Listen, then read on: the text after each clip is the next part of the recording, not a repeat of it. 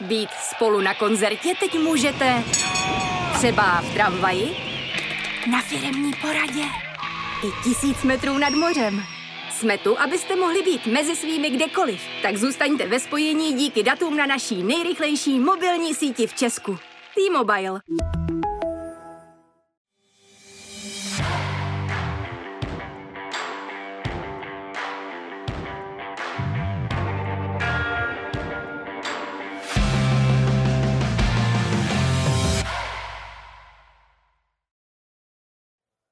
Krásný dobrý den u dnešního dílu Přímáku. I dnes společně s mými hosty probereme 25. kolo nejvyšší fotbalové soutěže.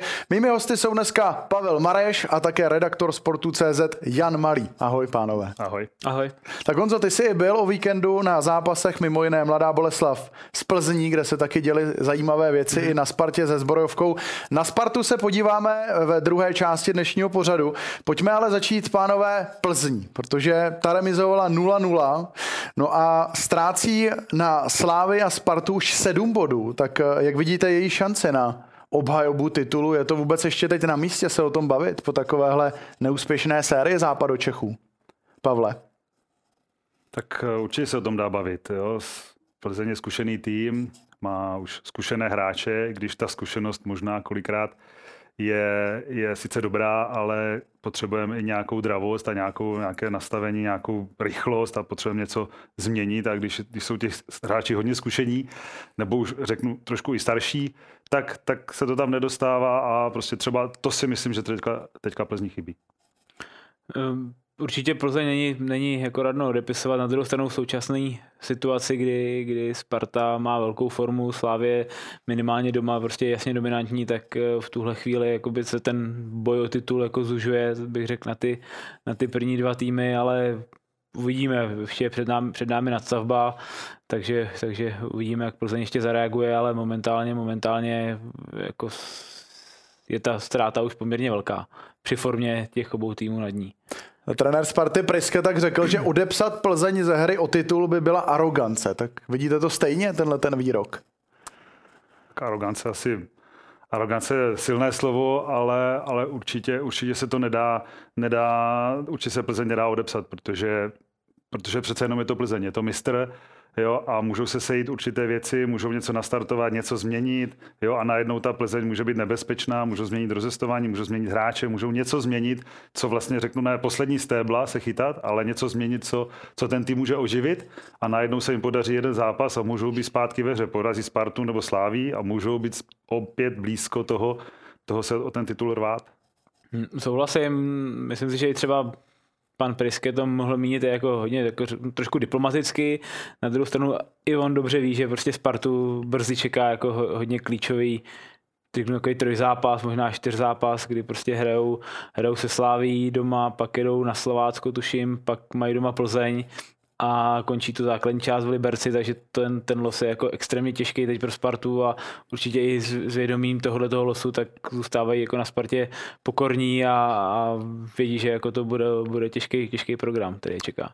Golman Plzně Staněk tak po devíti utkáních udržel i tak nulu vzadu v tomhle tom zápase. Nebýt jeho, tak mohla Plzeň možná v Boleslavi i prohrát. Nicméně ta otázka zní, jak je možné, že Plzeň najednou vůbec nestíhá směrem dozadu. A to už si vlastně Pavle říkali o změně rozestavení. I to Plzeň udělala v rámci toho zápasu. Eh, tak ze tří stoperů to předělala na dva a krajní obránce. Ani tak to nepomohlo. Tak jak je možné, že tak zkušený tým, který s defenzivou zas tak velké problémy neměl v těch uplynulých sezónách, najednou nestíhá týmům, jako je Mladá je to, Boleslav. Je to, je to zajímavé. Měl by, měli by se asi zaměřit na to, proti komu, ne vlastně možná ani ne na sebe, jako, jako proti jakému týmu hrají. Jo? A když, když vidí, že hrajou proti Boleslavi, kde jsou opravdu křídla šikovné, rychlé, útočné, jo, pak tam je Matěvský, který je schopný jim tam ten balon dát, tak, tak možná by měli něco změnit v tom smyslu, aby, aby si na tohle dali pozor. Jo? A a myslím si, že tam měli velké problémy v tom zápase a, a to se jim teda moc nepovedlo. Mm-hmm. Já si myslím, no, viděl bych možná takové dvě příčiny. První je, že chyběl obvyklý kapitán Lukáš Jejda, který že tu obranu obvykle řídí. Druhá věc je, že prostě Plzeň, a bylo to pak i ze strany plzeňských zmiňováno na tiskové konferenci, tak eh, prostě do toho zápasu špatně vstoupili a už se to s nima vezlo. Tam hnedka v první minutě, myslím, že Václav Jemelka nahrál vlastně Boleslavským do šance, hnedka tam šel Vasil Kušej sám ze strany na, Staňka, což skončilo nakonec rohem a vlastně hnedka po tom rohu měla Boleslav další velkou šanci, kdy Kubista hlavičkoval těsně vedle, takže to byl takový úvod, který s tou Plzní zatřás a vlastně se to s ní vezlo pak celý zápas. Jo. Třeba na, na Jemelkovi to bylo vidět, ten působil hodně, hodně nejistě a vlastně po poločase byl vystřídaný, takže, takže myslím si, že tohle byly takový dva, dva důvody, který se, eh, který se pod to podepsali. Vlastně Plzeň tak má i hodně zraněných důležitých hráčů, jmenovitě Kopic, Kliment, Řezník, Chorý a teď přednedávnem také chyběl Kalvach. Je takové množství zraněných náhoda? Protože už i v evropských klubech se kdysi proslýchalo, pokud bylo hodně zraněných hráčů, třeba v Arsenalu, ještě když tam hrával Tomáš Rosický, jestli je to náhodou, anebo třeba tím tréninkovým procesem, který těm hráčům třeba nemusí sedět z toho zdravotního hlediska. Je složité říct, čím, čím by to mohlo být, jestli to je náročností tréninku nebo nějaký, nějakou změnou tréninku. Já si myslím, že v českých podmínkách je to spíš o tom, že, že ti hráči jsou po podzimu byli, byli extrémně prostě vystavení extrémní zátěži. Jo, a možná, možná se to na nich podepisuje až teď. Jo, za pár měsíců je zima, jo, špatné podmínky, začalo se brzo jo, a, a to zranění prostě v tom fotbalu patří a, a přichází. Jo, jestli ty hráči jsou hodně unavení po lize mistrů, jo, jak psychicky, tak, tak fyzicky, tak to zranění může prostě přijít. Mm, máš tomu něco, Honzo? Mm, souhlasím, možná bych jenom doplnil, že na druhou stranu, jakože ten počet těch zranění třeba není tak extrémní, jako byl třeba na podzim u Slávy, kde to bylo prostě úplně, úplně enormní, takže zase, nebo i třeba na Spartě se to řešilo už před nějakou dobou teda zpátky, kdy měla, kdy měla hodně velký, velký počet zraněných, takže zase, zase tak extrémní počet třeba v tomhle případě to úplně není. Jsme se bavili o Plzni jako možnému aspirantovi na titul, ovšem má se třeba Plzeň obávat ještě o třetí místo, protože už čtyřikrát za sebou nevyhrála. Čtvrtá Bohemka také o devět bodů zpět, ale musíme si říct, že Klokani mají super formu.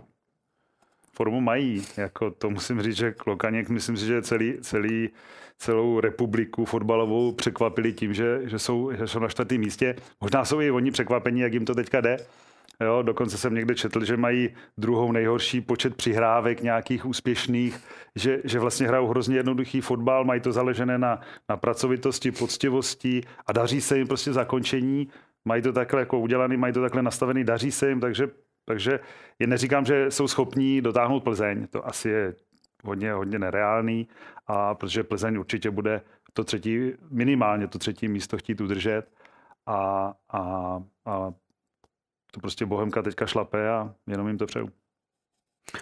Zase souhlasím. Myslím si, že, myslím si, že v tuhle chvíli jako je asi předčasný, nebo jako zatím nevy, ne, není podle něj moc reálný, že by Bohemka ještě ohrozila, ohrozila Plzeň. To by jako musel přijít ještě jako opravdu velký zkrat ze strany, ze strany Plzně, aby, aby se dostala do problémů v, v tom boji o třetí místo. Eh, příští kolo tak Plzeň čeká doma Jablonec, který má ovšem velice dobrou sérii. Na jaře pětkrát vyhrál, prohrál je na Slávii a na Spartě, takže to nevypadá úplně jako ten soupeř na chycení se pro Plzeň. Souhlasíte? Myslím si, že Jablonec má teďka trochu, trošičku štěstí. Viděl jsem zápas, eh, který hrál teďka proti Pardubicím a, a musím teda říct, že, že samozřejmě od Chramostý krásný gól, jo, ale i, i Pardubice měli šance na to, aby, aby ten zápas vyhráli, takže si myslím, že měli trošičku štěstí že ten zápas eh, zvládli 1-0 v 89. minutě, to určitě jako bylo, bylo jako štěstí. A, ale, ale jedna Plzeň, Jo, myslím si, že Pavel Horvát eh, s trenérem Bílkem určitě zkusí vymyslet něco, aby ten tým trošku připravili nebo změnili nebo něco prostě udělat. Myslím si, že Pavel Horvat na to má zkušenosti i s, i s Bílkem, aby, aby, ten, aby ten tým trošku nakopli nebo něco změnili nebo dělali team building nebo něco prostě udělat, aby do toho finále prostě šli s jinou nastavení. Jsme se tady bavili o tom, že Jemelka v první minutě udělal takovou fatální chybu, tak to si myslím, že je o, o fotbalu, to si myslím, že je to o nějakém nastavení té hlavy, kdy, kdy oni do zápasu jdou a, a řeknou klepou se. Jo? A tak jsou to, jsou to už dospělí hráči, jsou velicí zkušení reprezentanti, ale, ale prostě něco se na nich podepisuje a trochu jsou z toho nervózní, tak možná by chtělo něco jako změnit a, a ty hráče trošku jako posunout v tomhle. Hmm. Na druhou stranu si myslím, že třeba Jablonec bude úplně v pohodě, protože má teď tu sérii, že před eh, pár týdny byl vlastně namočený úplně no, hodně moc v boji o záchranu a teď vlastně z toho vyklouzli a, a může být takový uvolněnější, takže v tomto směru to určitě eh, jako Jablonci hraje do karet. No, ta psychická pohoda, o který třeba teď mluvil Pavel, jakože třeba ta nepohoda je hmm. třeba na straně Plzně, tak naopak na straně Jablonce. Ale když to Plzeň zvládne, tak by třeba mohli to překlopit na svoji stranu a mohlo by se do těch finálových zápasů jim třeba jít s tím, že, že ano, změnili jsme to, udělali jsme to dobře, ale musí se to povést. No. Musí mm-hmm. se to povést. A není to jednoduché, není to jednoduché. Má zraněné hráče, prostě nastavení, nebo teďka ty pocity těch hráčů jsou samozřejmě jiné, jo, než prostě když vyhrávám každý zápas, mám štěstí jako jablonec, tak samozřejmě ti jdou s čistou hlavou úplně v pohodě. Hmm. Řeknu v vozovkách, nemůže se nic stát, jo, maximálně tam trochu prohrajem, samozřejmě asi nedostaneme tam pořádně, ale, ale maximálně prohrajem ale vlastně jsme v pohodě, ale Plzeň musí ten zápas vládnout a když udělají kroky a řeknou, hele, to jsme udělali dobře, vyhráli jsme ten zápas, tak zase nabídou to sebevědomí trošku víc a mohli do těch do dalších zápasů jít s lepší hlavou. Tak uvidíme, jak to Plzeň zvládne v rámci víkendového zápasu s Jabloncem. My utkání Mladé Boleslavy z Plzní ještě zůstaneme, protože tenhle zápas nám nabídl další zajímavá témata.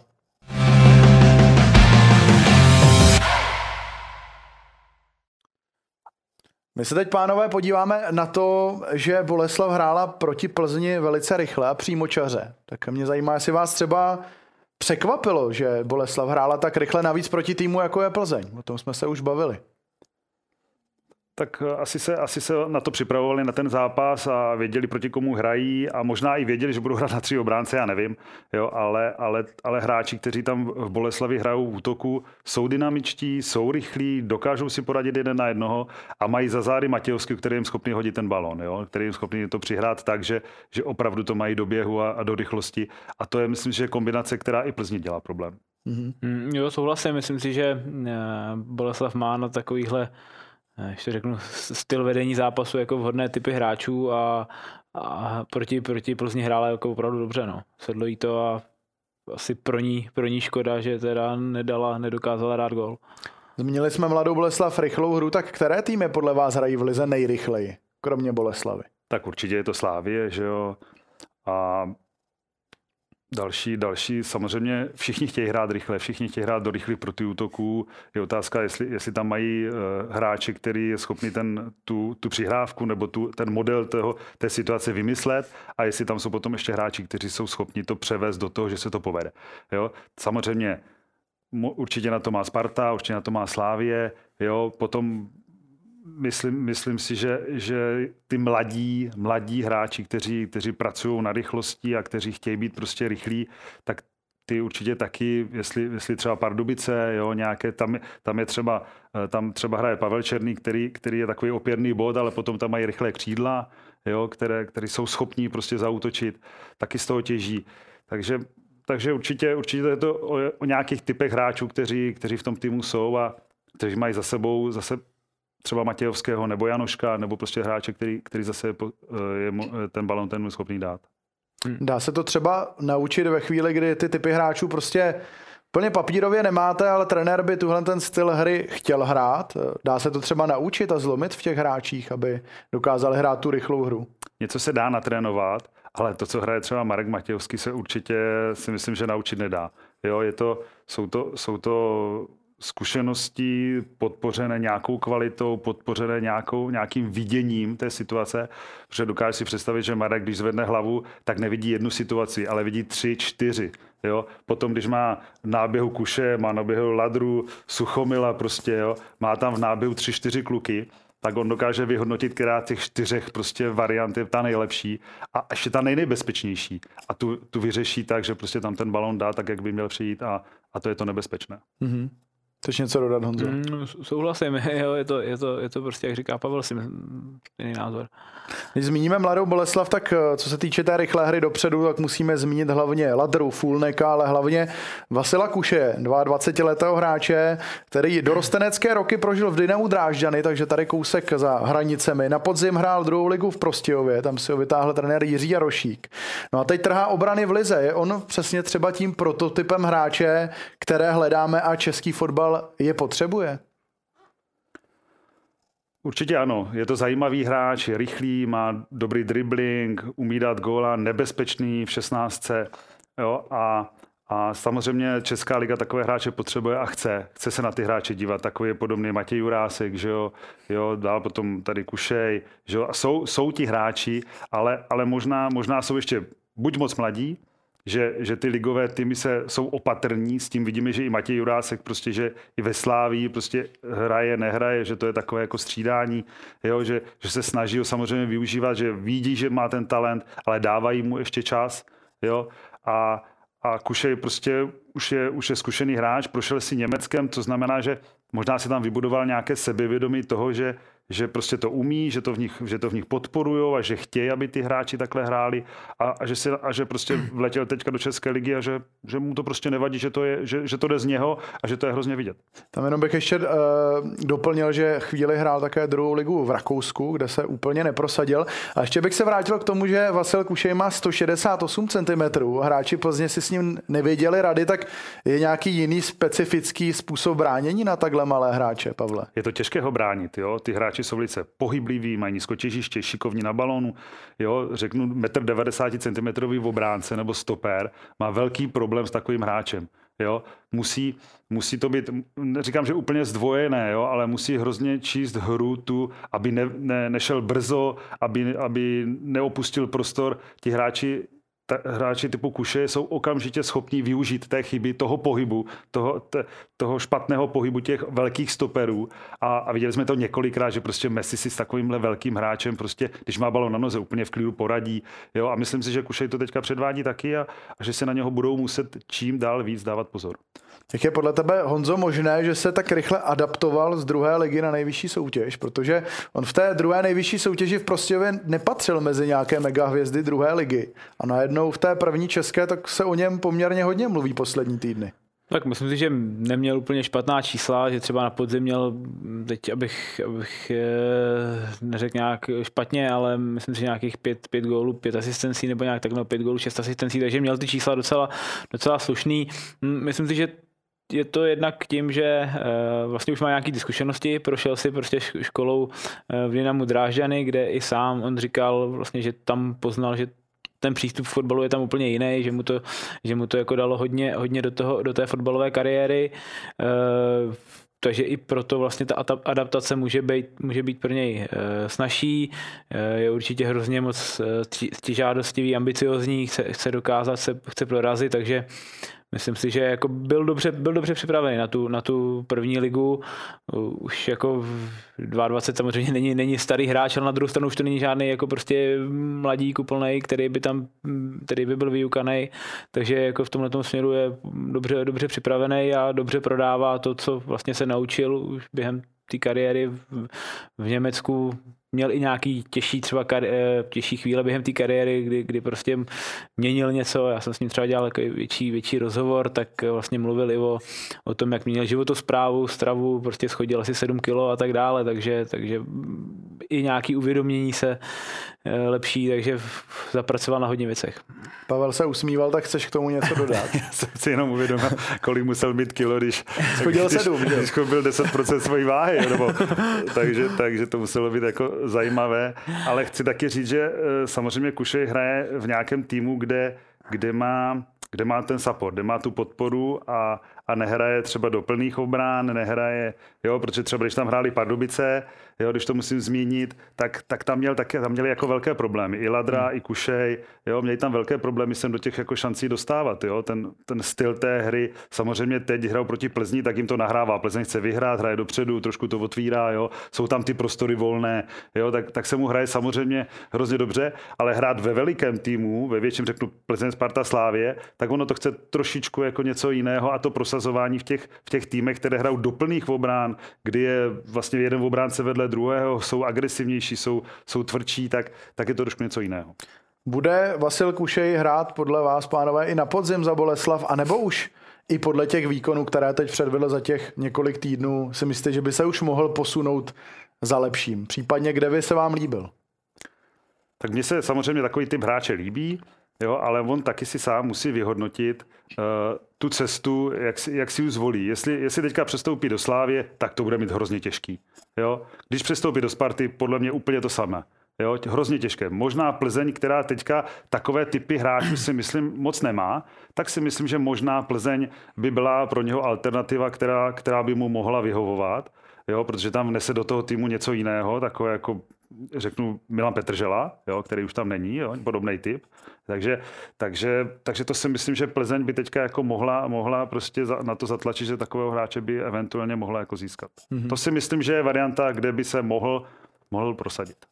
Hmm, jako souhlasím s tím, na druhou stranu myslím si, že e, protože Kuše je určitě zajímavý hráč, takže si dovedu představit, že jako bude jakoby z té top trojky o něj zájem, tak prostě Plzeň jako bohužel pro ní v té situaci bude nej... na posledním místě, na posledním místě jako finančně, protože samozřejmě Boleslav si pak za něj řekne nějakou částku, kterou, když bude po něm větší poptávka, bude moci nějakým způsobem vyštengrovat a Plzeň jako prostě v tomhle boji pak bude jako ta poslední, takže v tomhle směru je to, je to hrozně, hrozně složitý.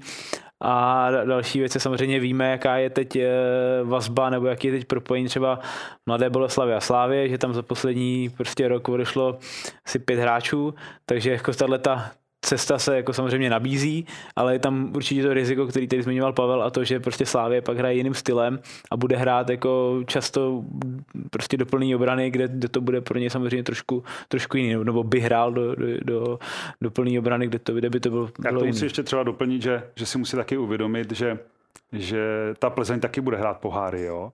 bude se snažit dostat do poháru. Že, co, si mysl, co, co já si myslím, že fotbalově, my se tady bavíme o nějakých podmínkách, ale co se týče fotbalu, by ti hráči měli přece jenom ještě v takovémhle věku přemýšlet o tom, jestli se třeba neprodají do zahraničí. Jo. Já věřím, že ze Slávie se dá pro, pro, prorazit do zahraničí, ze Sparty taky, ale musíš hrát v základu.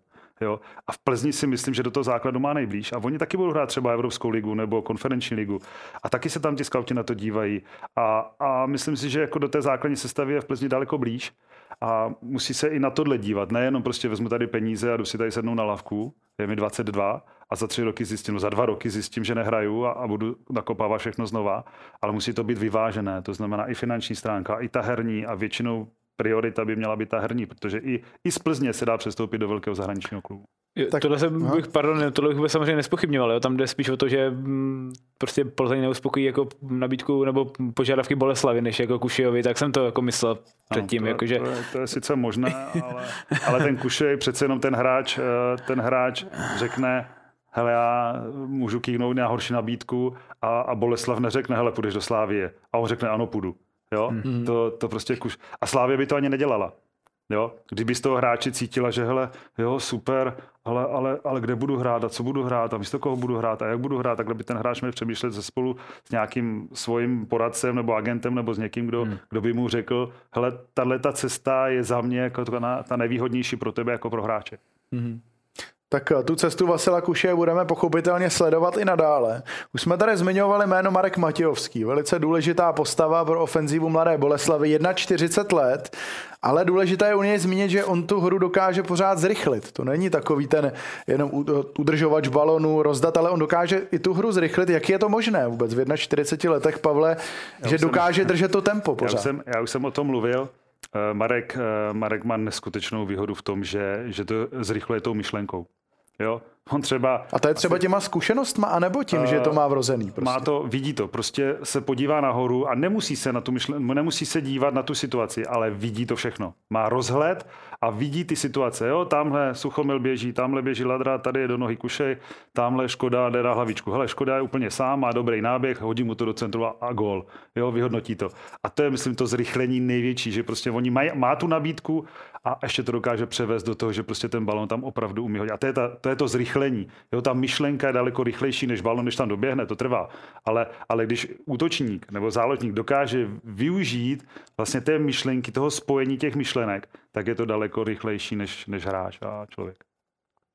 Hmm, jo, souhlasím určitě. V tomto směru je Marek Matějovský jako rozhodně výjimečným, výjimečným hráčem a, a má kolem sebe prostě ty, ty nabídky a prostě řídí, řídí, tu hru, řídí tu hru mladé Boleslavy, protože samozřejmě fyzicky, fyzicky tak rychlý už jako nebude, že nemůže tam asi závodit s, s 20 letýma, 20 letýma klukama, ale, ale prostě tou myšlenkou je prostě nenahraditelný a vlastně to je pak rychlejší třeba než, než, než eh, ti hráči kolem nebo proti němu. Jaké herní vlastnosti tak by vlastně měl mít takový ten pravý playmaker, který tvoří tu hru? Tak určitě musí mít tohleto určitě musí vidět. Jo? Určitě musí mít obrovský rozhled, musí, a ono to jde vidět i na tréninku, že hráči prostě dávají skryté přihrávky, že se nedívají na to, jako hrajou, jo? Že, že dokážou dát přesný pás. Jo? A, a to samozřejmě už i vidět, i vidět eh, v těch, v těch dorostech, jo? v přípravných utkáních. A teďka samozřejmě Boleslav, všichni to dělají, všichni se snaží, už vidí, že Matějovský prostě, že už mu je 41, jo, takže se snaží prostě hledat podobného, aspoň podobného hráče, jako je on. S podobnou myšlou, teď tady nějaký Patrik Žitný tam je, jo, ten, ten má záblesky nějakých takových jako fotbalových věcí, jo, a, a tak, eh, ale, ale zatím samozřejmě Marek i v tom týmu má přínos to, že že, že, že, to, že to ti kluci vidí napřímo, jo? že ho sleduje a vidí, že prostě tady udělá skrytou přihrávku, tam se nedívá. To je možno určitě trénovat. Musím z vlastní zkušenosti říct, že hrozně spoustu, spoustu let jsem to nevnímal takhle, ale, ale potom, když už jsem byl starší, řeknu, když mi bylo 28, 30, tak jsem najednou zjistil, že opravdu ten velký fotbal se nehraje to, že se dívám tady na spoluhráče a dám mu balon, ale že se to hraje absolutně naslepo. Hmm. Že se to hraje absolutně bez jakéhokoliv pohledu, hele, tamhle vidím někoho, nahraju mu to. Ne, už, mu, už se ani na balon nedívají a prostě hrajou to, hrajou to několikrát, samozřejmě to Tomáš Rosícký, to jsme to viděli v highlightech prostě v Premier League, když se dívá na druhou stranu a najednou hodí balon úplně někde, tam úplně sám hráč a všichni wow, jsou z toho hrozně pán. A to si myslím, že hraje Marek a to se bohužel jako naučit eh, nedá, ale dá se, to, dá se do toho pomaličku vsouvat a snažit se to na tréninku v různýma cvičeníma, různýma hrama prostě zkoušet, zkoušet, zkoušet to, aby ti kluci, aby bylo vidět na tom tréninku, jestli je z toho vůbec někdo schopný. Jestli třeba ta koordinace nebo ta orientace, balon, oči, eh, mozek, jestli, to vůbec, jestli se to vůbec dá těch hráčů. Dalo by se teda říct, že to je taky ohrožený druh? v rámci našeho fotbalu Marek Matějovský a případně jak takové hráče vychovat. Zmiňovali jsme trénink, ale nějaký třeba speciální přístup k hráčům tohoto typu? Ještě nějaký individuální trénink na rozvinutí těchto schopností? Je to, je to hrozně moc náročná práce. Myslím si, že na to, na to ty kluby, eh, aby, aby, jedno, aby, aby vlastně testovali nebo aby zkoušeli hráče, jestli, jestli, jestli to má nebo to nemá a, a vlastně a zaobírali se tím mraky času, tak je to hrozně, hrozně náročná práce a je to vlastně neurčitý výsledek. Oni vlastně neví. Jo? Oni můžou testovat 100 lidí a, a můžou, můžou přijít na to, že to není ani jeden. Jo? Takže, takže oni to spíš nechají plynout a pak, pak to třeba v nějakém zápase někdo předvede, aniž by se to učil a řeknu, hele, ten, ten by jako mohl, mohl to, jo, třeba ten Patrik Žitný, hele, ten by tako mohl nějaký takové hmm. jako věci umět tak, tak už prostě to třeba, už, už ho k tomu motivují, jo, už mu dávají nějaké zadání, že třeba se nebude dívat na hráče, ale bude se dívat tamhle na něco jiného, jo, že třeba mu dají nějaký vizuální efekt, vizuální podmět k tomu, aby hrál něco, co, co chcou, aby hrál nohy, ale musí se dívat někam jinam a to už se dá takhle jako kdyby. Když bychom opustili kádr Boleslavy, má český fotbal takového hráče? Můžeme zmínit určitě třeba Ševčíka. No, uh, musím Brna. teda říct, že, že takovéhle jako věci, jako hraje Marek Matějovský, jo, proto asi byl jako v Anglii, že jo, a a jako jestli, jestli takový jako existuje v České lize, abych řekl pravdu, tak je to, je to jako hodně, hodně náročný takového hráče jako na, najít. Urč, myslím si, že jsou, existují, ale, ale ten rozvoj, ten rozvoj těch hráčů hrozně dlouho trvá. Mm. Tak viděli jsme to třeba na Slávě, že s tím letím, eh, s touhletou pozicí nebo s tou tvorbou hry v té finální fázi měla problémy v určité době, hlavně třeba po po odchodu Nika Stanča trošku se s tím jako pere do, do, do posud, protože myslím, že třeba Petr Ševčík, Petr Ševčík by mohl být typem tohohle hráče, u něj trošku problém to, že je prostě poměrně často zraněný určitě jakoby, kdo je teď ve Slávi, tak je to Zafiris, který, mm. který jako má taky prostě to per, vidění perfektní. Bohužel pro český fotbal to není Čech. Ale není to Čech, ano, to si řekl správně.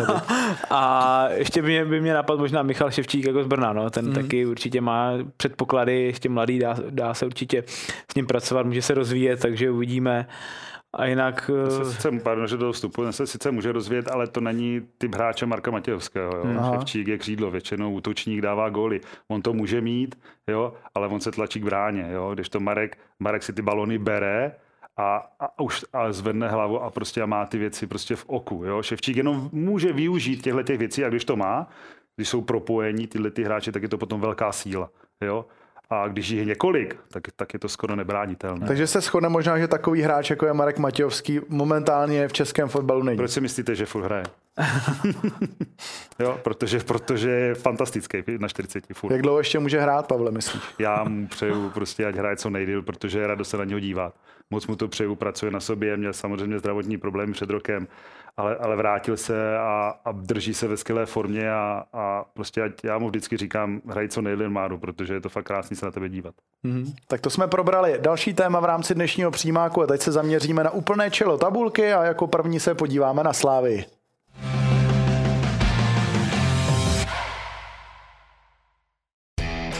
Slavia v sobotním zápase v Edenu zdolala Olomouc 4-0.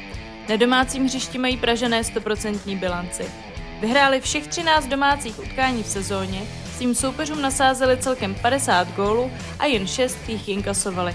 Pokud se šívaní budou doma pokračovat v přesvědčivých výkonech, je klidně možné, že zvládnou udržet tento trend až do konce sezóny.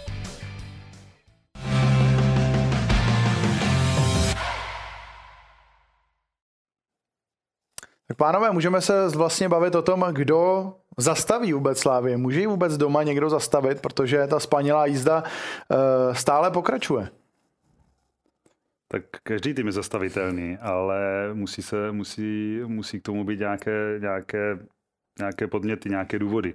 Že Slávie v tomto okamžiku doma je, je opravdu velice silná a, a samozřejmě pomáhají, pomáhají je všechno, pomáhají stadion, pomáhají hrát všichni, všichni prostě ten klub maká na nejvyšší obrátky a snaží se prostě, aby, ten, aby ta Slávě doma byla opravdu neporazitelná. To, co teďka předvádí venku, nebo že, že nemají, nemají takovou jako formu nebo nemají možná to štěstí nebo něco na těch venkovních hřištích. To je otázka nějaký, to je otázka něčeho, co, co si musí asi oni rozebrat, z jakého důvodu dostávají prostě gol v poslední minutě v Liberci tak eh, to samozřejmě, oni, oni si myslím, že to ví, že, že to ví nejlíp a že na to musí jako zapracovat, ale doma jsou opravdu, opravdu silní a, a ten stadion a, a ta kulisa a, a, a to prostředí je opravdu, opravdu těžké zdolat. Hmm. Mají třeba Honzo, myslíš soupeři v hlavě, že se tam nevyhrává, protože například Jablonec tam dostal Bůra, Sparta hmm. čtyřku, tak jestli je to třeba už dáno trochu před zápasem, že ti hráči si řeknou, jdem na Slávy, dneska to, to asi prohraje možná. Možná, že nějaká takováhle uh, aura trošku funguje, nevím, ale myslím si, že třeba i pro ty soupeře to je teď i velká motivace tam prostě dokázat, dokázat eh, jakoby uspět, ale prostě myslím si, že to je hlavně, hlavně hodně o té slávy, no, že prostě ona si doma věří a jak zmiňoval Pavel, prostě ta, ta atmosféra nebo to, to prostředí tam jí dokáže tak eh, jako pomoct, že, že ten výkon je pak daleko lepší, takže Navíc další věc, kterou si Slávě dokáže pomoct, jsou ty střídající hráči, který, který jako, taky je téma, který se často omílá. Prostě pak, že máte prostě ten soupeř tam, si řeknu, jako vaří, že v tom Edenu, teď prostě ty tribuny, teď tam Slávě v 60. pošle tři, tři hráče, já jim fan Burana nebo Juráska, takovýhle, no tak to je potom pro ty soupeře jako extrémně těžký, jako no. Je pravda, že to je obrovská výhoda, tam poslat tři hráče, kteří by všude jinde možná hmm. hráli v základu, tak najednou to obrovská síla. Kudy by třeba pánové mohla vést cesta k letošnímu odemčení Edenu. A mohla by to třeba ve středu v poháru nebo potom za tři týdny v Lize zvládnout právě Bohemka? Ve Vršovickém derby. To samozřejmě, eh, jestli chce někdo zdát sláví, tak ji musí mít perfektně nastudovanou, ale úplně dokonale. Jo, dokonale všechny hráče, dokonale veškerý její systém, eh, dokonale prostě její, její metody, jo, metodiku toho bránění, toho vystupování, té aktivity, jo, a, a a hlavně musíme, jestli je chce někdo překonat, tak tomu musí mít typy hráčů, musí k tomu mít minimálně minimálně jako kdyby stejně kvalitní hráče, jo, rychlostně, dynamicky, jako práce s míčem a tyhle ty věci. A, a samozřejmě musí mít velké štěstí, protože, protože na Slávii, ta Slávie, Slávie má to štěstí na, té, na, na tom svém stadionu, prostě má tu podporu a, a cítí se tam opravdu dobře a, a všechno jí tam vychází. Mm-hmm. Hmm. Jo, souhlasím, musí se sejít jakoby plno věcí, že ten tým by musel prostě splnit, jakoby, když to řeknu jako do puntíku, ten taktický plán, který, který by před zápasem měl a jako bude muset mít i jako svým způsobem nějakou porci štěstí, protože jako se dá čekat, že nějakou šanci tam, šanci tam bude muset prostě přežít Fedenu. No. Mm-hmm. Ještě taky by vlastně mohla být cesta na Slávy, kdyby neměla v sestavě třeba Davida Juráska, protože to je hráč, který rozhodně dělá problémy soupeřům tak David je teďka samozřejmě v hledáčku všech jako scoutů, všech jako trenérů, všichni se na něho dívají.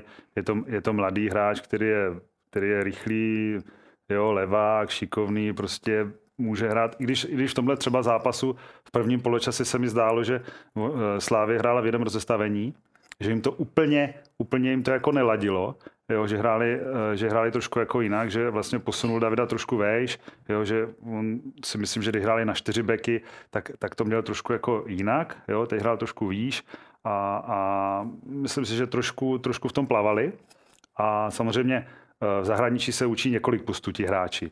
Jo, bavil jsem se s z Německa a oni se snaží, aby ty hráči uměli třeba dva, tři posty jo? Aby, aby nebyli prostě ortodoxní levý back a prostě hlavu levý, levýho beka ve čtyř obráncovém systému a to prostě umím protože ty týmy velké musí reagovat i na soupeře, musí reagovat na vývoj hry jo, a můžou to třeba změnit. Jo, a když bude Jurásek hrát levýho beka při čtyř obráncovém systému a pak najednou hrajeme na tři a posuneš se na halfbacka nebo na wingbacka nebo něco takového, tak tak samozřejmě najednou prostorově jinde, jo, e, se záložníkama víc spolupracuje, ne s obráncema, jo, teď musím chodit na zakončení jinak, než chodím z beka, takže, takže je to trošku jako jiná hra a to samozřejmě všechno ovlivňuje toho hráče v tom výkonu. A a jenom, jenom dobře, že, že, že David se učí nebo že už vstupuje i do těch dalších prostě levelů toho výkonu nebo toho profilu toho hráče, že umí hrát i, i jiné posty. Kde ty ho vlastně líp vidíš, je to klasický třeba levej back nebo spíš wingback, protože samozřejmě David, i, David, i tohle David je rozdělené. Má výbornou levou nohu, umí krásně nacentrovat, je rychlý, je důrazný. Myslím, že to je prototyp obránce. Jo? Myslím, dokážu, myslím si, nebo dokážu říct, že, že si myslím, že je lepší než Coufal jo, v tomhle okamžiku a, a myslím si, že má našlápnuto jako ve velké kariéře, když samozřejmě se to všechno sejde a, a udělá se to tak, jak jsme se bavili před chvílí, že, že nepůjde hned do topu topů, ale že ta cesta prostě bude postupná, že zvolí, dneska jsem, nebo to bylo včera, jsem četl, že, že možná Benfica, jo, takže možná, že zrovna je ten, to je ten tým, který není úplně, jako kdyby řeknu, mm-hmm. top liga, uh, Portugalsko, ale je to tým, který hraje ligu mistrů, jo, který, který prostě vidíme, že teďka je v semifinále jo, a že, že to tam umí dělat ten fotbal a, a že tam... Ne... Ve čtvrtfinále. Ve čtvrtfinále. Mm-hmm.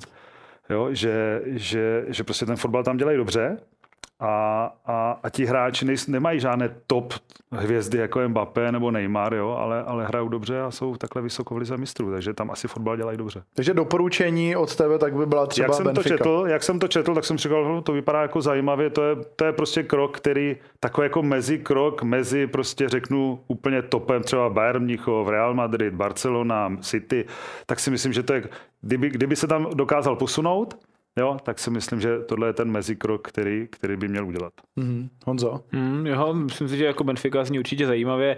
Eh, Benfica určitě pracuje s těma hráčema výborně, to vidět i pak vlastně posílá ty hráče své nejlepší pak úplně do těch top klubů. Viděli jsme, že ho teď přestupoval vlastně, že Enzo Fernandez, mm. nejdražší hráč vlastně v historii Premier League, který, který šel do Anglie, takže Benfica je určitě zajímavý. Uvidíme, tam bude určitě... Darwin po... taky třeba do Liverpoolu. Do, Nunez do Liverpoolu, mm. takže jo, takže těch hráčů, příkladů bychom viděli pak z minulosti, bychom našli další příklady.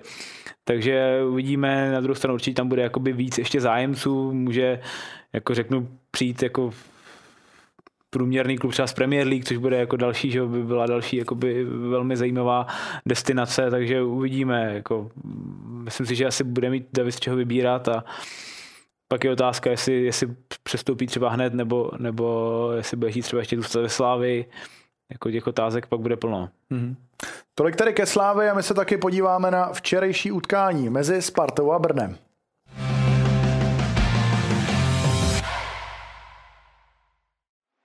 Sparta po reprezentační pauze nezaváhala a výhra se zbrojovkou Brno byla již osmým ligovým vítězstvím v řadě.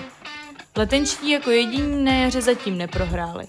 Do hlediště se navíc konečně po dohodě s klubem vrátil i kotel a stadion na letné byl tak o víkendu vyprodaný. Taková atmosféra by Spartě mohla možná dopomoci až k titulu.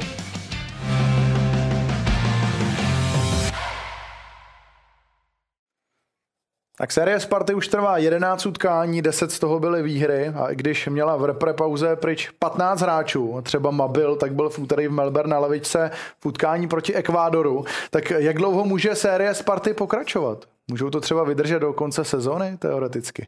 Tak myslím, že to tam mají teďka nastavené, takže může. Že, že hrajou jo, a že, že prostě si to sedlo, jo, že Priske asi teďka to dal, opravdu to dal dohromady, ten tým. Asi všichni přemýšlejí o tom, že, nebo se baví o tom, že vlastně důležité, aby dal dohromady kuchtu se Švanšadou, že jo. Tam to funguje, jo, dávají góly, všechno, všechno funguje, takže, takže teďka si myslím, že to možné je. Mm-hmm.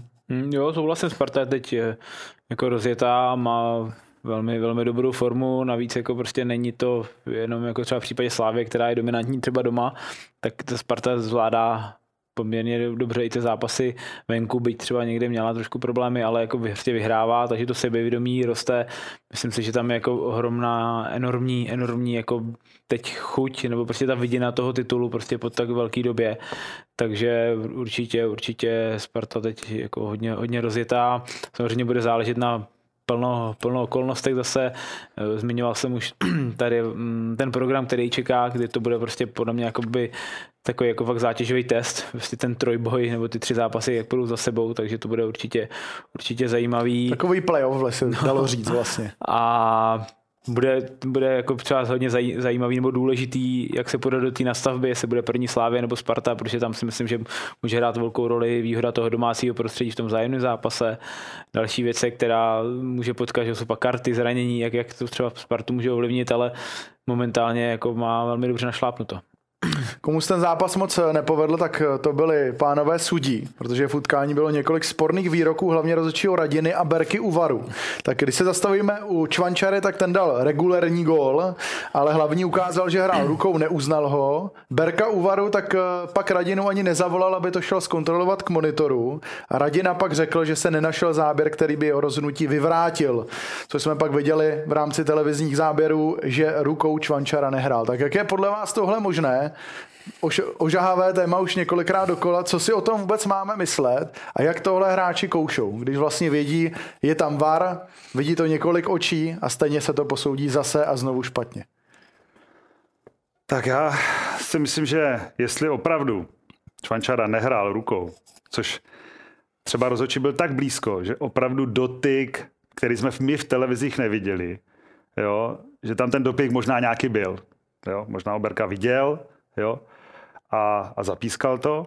Jo. Potom za mě alibistické rozhodnutí varu, protože ten, jestli, jestli prostě ruku neviděl, jo, tak, tak řekl, hele, pískl si ruku, my sice to nerozporujeme, protože my sice nevidíme, ale, ale tohle řešit nemůžeme. Aha. Jo? To znamená, za mě to je alibismus, jo? že to prostě nevyřeším, protože ty si viděl ruku, my sice nevidíme, ale my do toho zasahovat nemůžeme. No a, a to, že to, že ten zápas od začátku měl hrozně, hodně, hodně sporných, sporných momentů, tak je to o tom, že, že asi, asi to sebevědomí těch rozhodčí ještě není úplně na takové úrovni, jako by si všichni přáli. Mm-hmm.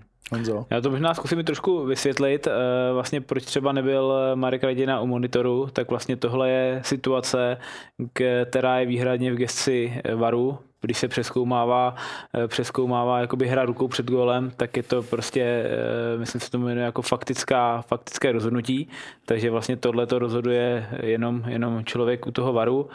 Eh, co se týče vlastně toho, že ta branka nakonec byla neuznána, že, že platil ten původní verdikt, tak vlastně v tu chvíli, když vlastně rozhodčí něco odpíská, tak by ten VAR měl najít vlastně mm, že to tak není. To znamená, že v tuhle chvíli vlastně neviděl to, že eh, tam ta ruka není A vlastně je teda divný, že to neviděl, protože to, pak těch záběrů nebylo vidět, takže to je vlastně asi takový to nej, nejhorší jako na tom, na této celé situaci. No. Mm-hmm.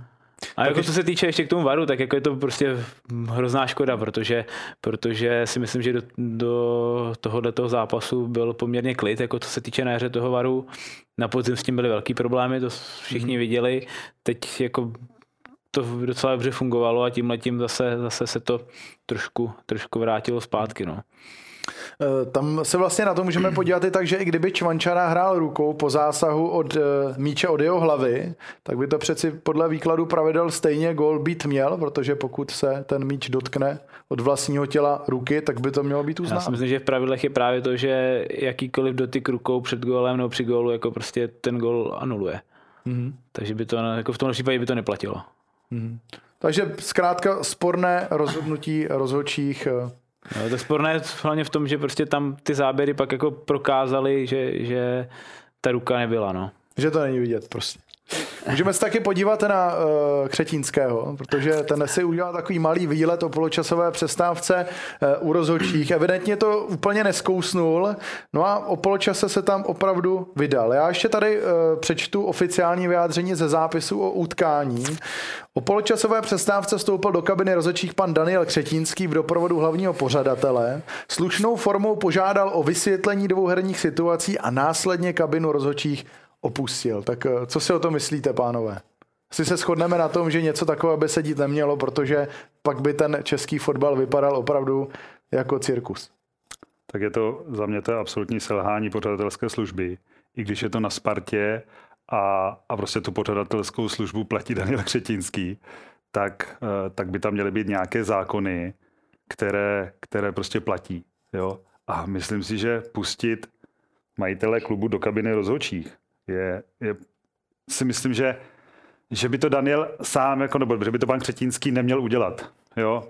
A tím, tím vlastně eh, znehodnotil, znehodnotil vlastně výkon Sparty.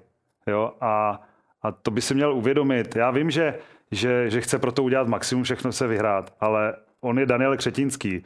Kdy, on, když tam půjde, tak ho všichni vidí a všichni to, všichni to řeknou. Jo? Ani Tomáš by tam neměl jít Rosický, asi, asi ani Tomáš Sivok, ale nevím koho, asi by tam neměl fakt jít jako nikdo. Nikdo by tam jít neměl. A jako, jako během zápasu. Během vlastně. zápasu. To prostě absolutně, absolutně ne, nemožná, nemožná situace, která by se absolutně neměla stávat. V žádném, v žád, na žádném stadionu. Mm-hmm. Jo, je to absolutně špatně, jako prostě tohleto, ať ta forma jako mohla být sebeslušnější, nebo prostě ty tam říkal cokoliv, tak prostě ten dojem je hrozně špatný a jako už to působí v tu chvíli, v to působí na ty rozhodčí, jako už jenom v tu chvíli přijde, přijde přestávce prostě majitel Sparty, jeden z nejmocnějších mužů v českém fotbale, tak tam přijde do kabiny, taky na toho rozhodčího to zapůsobí jako prostě nějak ty, jo, teď prostě může mu to nějak jako vířit v hlavě, může prostě nechci jako teď jako říct, jako, že pomoc Sparty, ale řík si, jo, jsem něco udělal blbě, tak teď abych to nějak jako kompenzoval nebo něco, jo, takže prostě nějak to něj zapůsobí a dělá, vrhá to prostě strašně špatný světlo pak na, na český fotbal, který se pořád sbírá z nějakých skandálů z minulosti a, a když se to jako třeba trošku lepší, tak pak zase přijde tohleto, kdy ten obraz se zase jako pošpiní. Jak by to tady teď měla řešit disciplinárka? Protože já tam zmíním tři tresty, který Danielu Křetínskému hrozí. Je to pokuta až 50 tisíc korun, tak nad tím se asi můžeme pousmát. Eh, dále veřejné prospěšné práce pro fotbal eh, a také zákaz činnosti ve fotbale na tři měsíce. Tak eh, byly by, i kdyby všechny ty tři tresty vzešly v platnost, bylo by to dostatečné? A nebo vlastně pokuta 50 tisíc Kor pro takového člověka, jako je Daniel Křetínský, přeci ne, ve finále není vůbec ty, žádný trest. Všechny ty možnosti těch trestů jsou úsměvné, pro, průsměvné pro Daniela Křetínského. A já si myslím, že oni si, oni si nebo ten vlastně byl potrestaný ten český fotbal, nebo ta Sparta byla potrestaná tím, že tam vůbec šel nevím, o čem přemýšlel, chtěl možná té Spartě pomoct, rozumím, ale, ale musí si uvědomit, že, že, že Sparta, Kor Sparta je hrozně sledovaný tým a že tím, že jde za rozočíma, že to fakt vypadá, jak, jak kdyby tam chtěl něco dělat. Mm-hmm. Jo, nikdo tam s nima nebyl, dobře, rozhodčí napsal něco do zápisu, ale my nevíme, co tam dělal. Jo? A, a, a jak, to vrhá, jak to vrhá teďka světlo na Spartu, na výkon Sparty, na výkon rozhodčího, na, na, celou, na celý český fotbal. To prostě nevrhá dobré světlo a, a, a, a jsem zvědavý, jak se na to disciplinárka bude dívat. Já si myslím, že podobně. Jo? Že, že opravdu děláme VAR, děláme rozhodčí, snažíme se dělat fotbal, chceme evropské poháry, chceme národák posunout do eura. Takže chceme ten fotbal, všichni ti, doufám, že všichni ty lidi, kteří ten fotbal dělají, ho chtějí dělat tak, aby, aby se ten český fotbal posouval, ale tenhle, tenhle, ten, tohle to, co udělal, ten český fotbal určitě neposunul. Zajímavé ještě, že disciplinárka eh, zasedá ve čtvrtek a Sparta do té doby vlastně zmínila, že se odmítá vyjadřovat k této situaci. Tak, tak je to pro ně nepříjemné. Hmm. Samozřejmě asi, asi to ví, že, že to byl problém, že to je problém, že to neměl udělat. Ale to by si měl pan Křetínský uvědomit sám a, a nedělat to. Z jakého důvodu to udělal po, po tak, u tak zkušeného člověka, který se pohybuje roky ve fotbale, to, to si prostě nedokážu představit, že by, že by to někde v zahraničí se tohle stalo. Chceš něco dodat, Honzo? No, já s tím souhlasím a jenom prostě největší trest pro Spartu je jako bych řekl, jakoby v té v tý imidži, no, že, hmm. že, že, prostě ty tresty, který, který může disciplinárka vynést, jsou, jsou jako m, oproti tomu prostě mírný.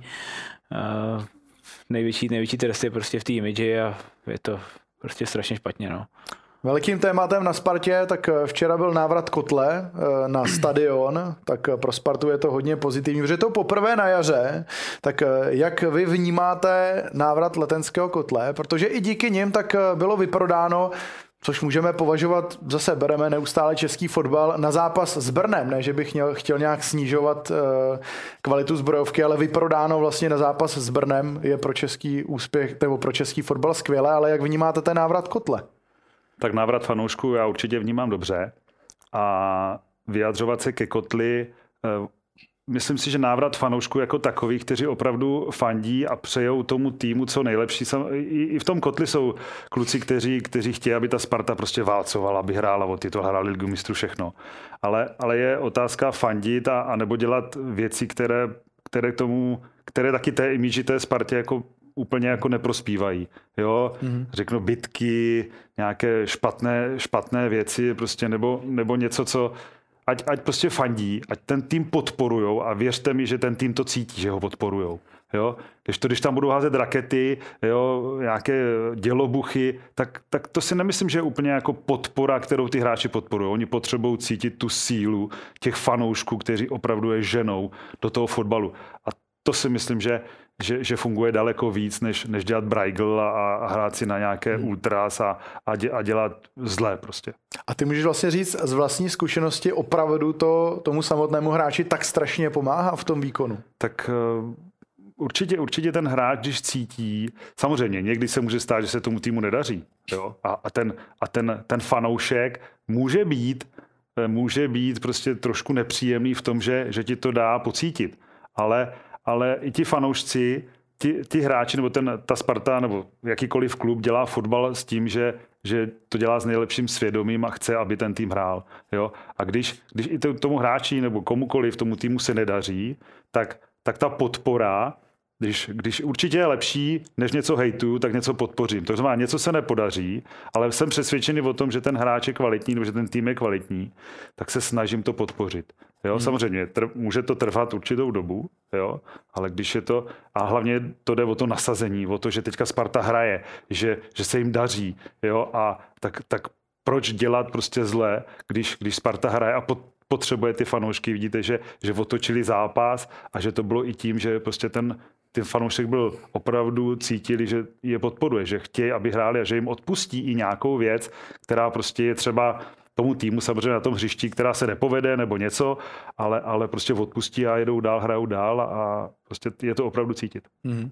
Hmm. Jo, souhlasím, pro Spartu je tohle určitě teď jako důležitý moment, že tahle ta pomoc, zvlášť jakoby před těma eh, klíčovýma zápasama doma, kdy bude hrát, jak jsem zmínil, se, se Sláví a z Plzní, takže určitě ten plný stadion vždycky pomůže v tomhle směru a určitě Sparta nepotřebuje to, aby teď byla v nějaký válce s fanouškama nebo aby prostě hmm. řešila nějaký problémy v tomhle směru a myslím si, že i ty fanoušci jakoby v tuhle chvíli jako vycítí to, že, že ta cesta za tím titulem teď jako je dobře nastavená, jako, že prostě za tím titulem jdou všichni a asi by jako všichni měli být teď jakoby na jedné lodi, tak řekne klišovitě, mm-hmm. ale, ale prostě pomoct jakoby té Spartě oni jak nejlíp můžou a to je tím, že budou prostě, že tam přijdu na ten stadion a budou tu Spartu slušně podporovat. No. Ladislav Krejčinak, kapitán týmu, tak včera rozkázal, že děkovačka se nebude dít před kotlem, ale bude se dít tam, kde se dělá ve chvílích, kdy vlastně kotel na stadionu nebyl. Zároveň zkázali, že od pohárového zápasu v Budějovicích, který se hraje ve středu, se to zase vrátí do starých kolejí, tak uh, udělali dobře podle vás, že trošku dali no. na, najevo i těm věrným fanouškům, mm-hmm. kteří jsou bezproblémoví, byli jste tady pro nás, my si to vážíme a od příště tady už zase Určitě to byl vzkaz, vzkaz, který vydali směrem k tomu kotlu Kotli, že Doma s Budějovicema samozřejmě, ano, možná jsem to řekl ano, špatně, omlouvám se. Chceme vás, jo, chceme fanoušky, ale chceme opravdu fanoušky věrné, kteří, kteří, kteří nás podporují a kteří nám jako opravdu fandí. Jo. Oni, oni to jsou taky. Jo, ty, ten kotel je taky fanoušek, který, který je věrný a který chce fandit. Ale, ale hrajou si na, na nějaké, nebo pasují se do nějakého jako většího fanouška, že oni prostě ten kotel opravdu fandí. Jo, když tam ten kotel nebude, tak, tak ti fanoušci, kteří jsou někde jinde, tak to není úplně jako fanoušek, který tam bude řvát, bude zpívat, bude mít všelijaké choreo a tak. To jsou fanoušci, kteří fandí tomu týmu, ale, ale když tam je, řeknu, dva, tři, pět tisíc fanoušků, kteří opravdu zpívají, tak, tak tu podporu ti hráči vnímají ještě víc, než jenom od těch fanoušků, kteří, kteří tam jsou a zatleskají, když je nějaká akce. Mm. Prostě ta, ta, ta, ta, síla prostě těch lidí, kteří opravdu zpívají a mají, mají různé, různé chorea nebo pokříky nebo něco, co, co ty hráče trošku jako probudí, jo, tak to je určitě větší síla než fanoušek, který jenom zatleská, když je pěkná akce. Honzo, tvůj názor na děkovačku? Mm, myslím, že v tuhle chvíli nebo tu chvíli v tom zápase to takhle eh, spartanští hráči nebo Ladislav Krejčí eh, vycítili. Já myslím, že to je asi asi správné gesto, že prostě dali, dali najevo i těm fanouškům, kteří vlastně tam chodili za jakékoliv situace, že prostě k ním mají respekt nebo že si váží ty jejich podpory a prostě myslím, že to je v pořádku, no, že takhle, takhle, i bylo to nějaký způsobem i zkaz prostě tomu kotli, že, že prostě eh, jsou tady i jiní fanoušci, který, kterým jako se sluší poděkovat. Tolik jsme probrali i pražskou Spartu. Na závěr se podíváme také do spodních pater tabulky.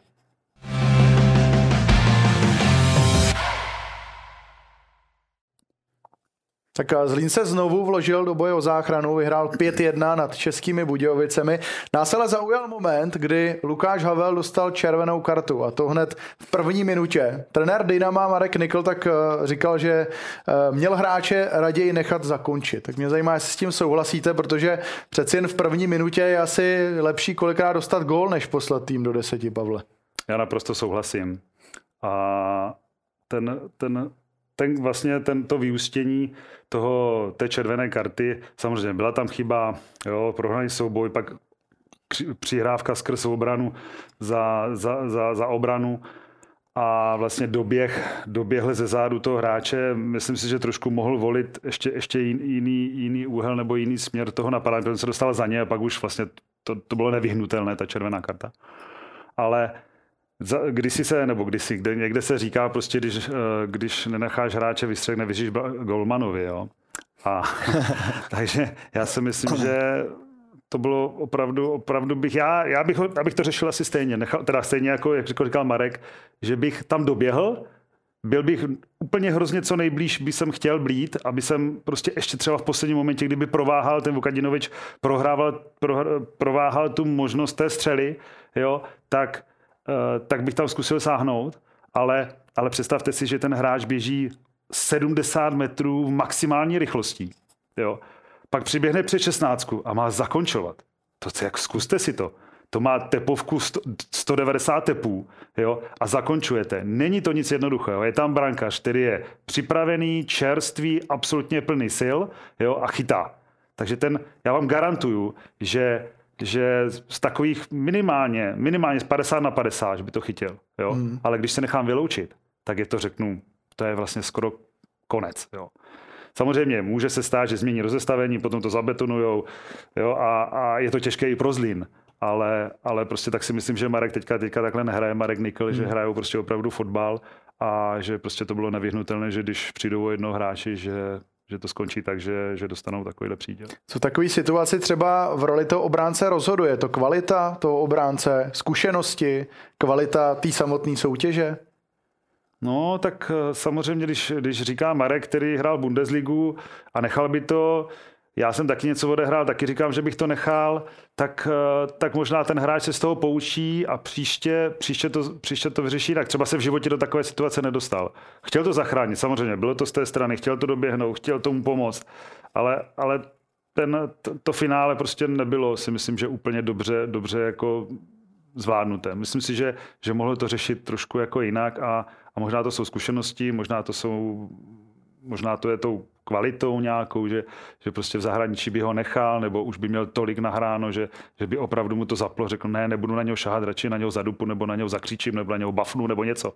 Jo? Jsou na tohle třeba ti hráči nějak připravovaní, že by se to jako ne. řešilo v tréninku, mm, jako kdyby vůbec. ta situace nastala, nebo tohle je čistě ta zápasová tréninku, věc a máte sekundu. že v tréninku by to udělal taky.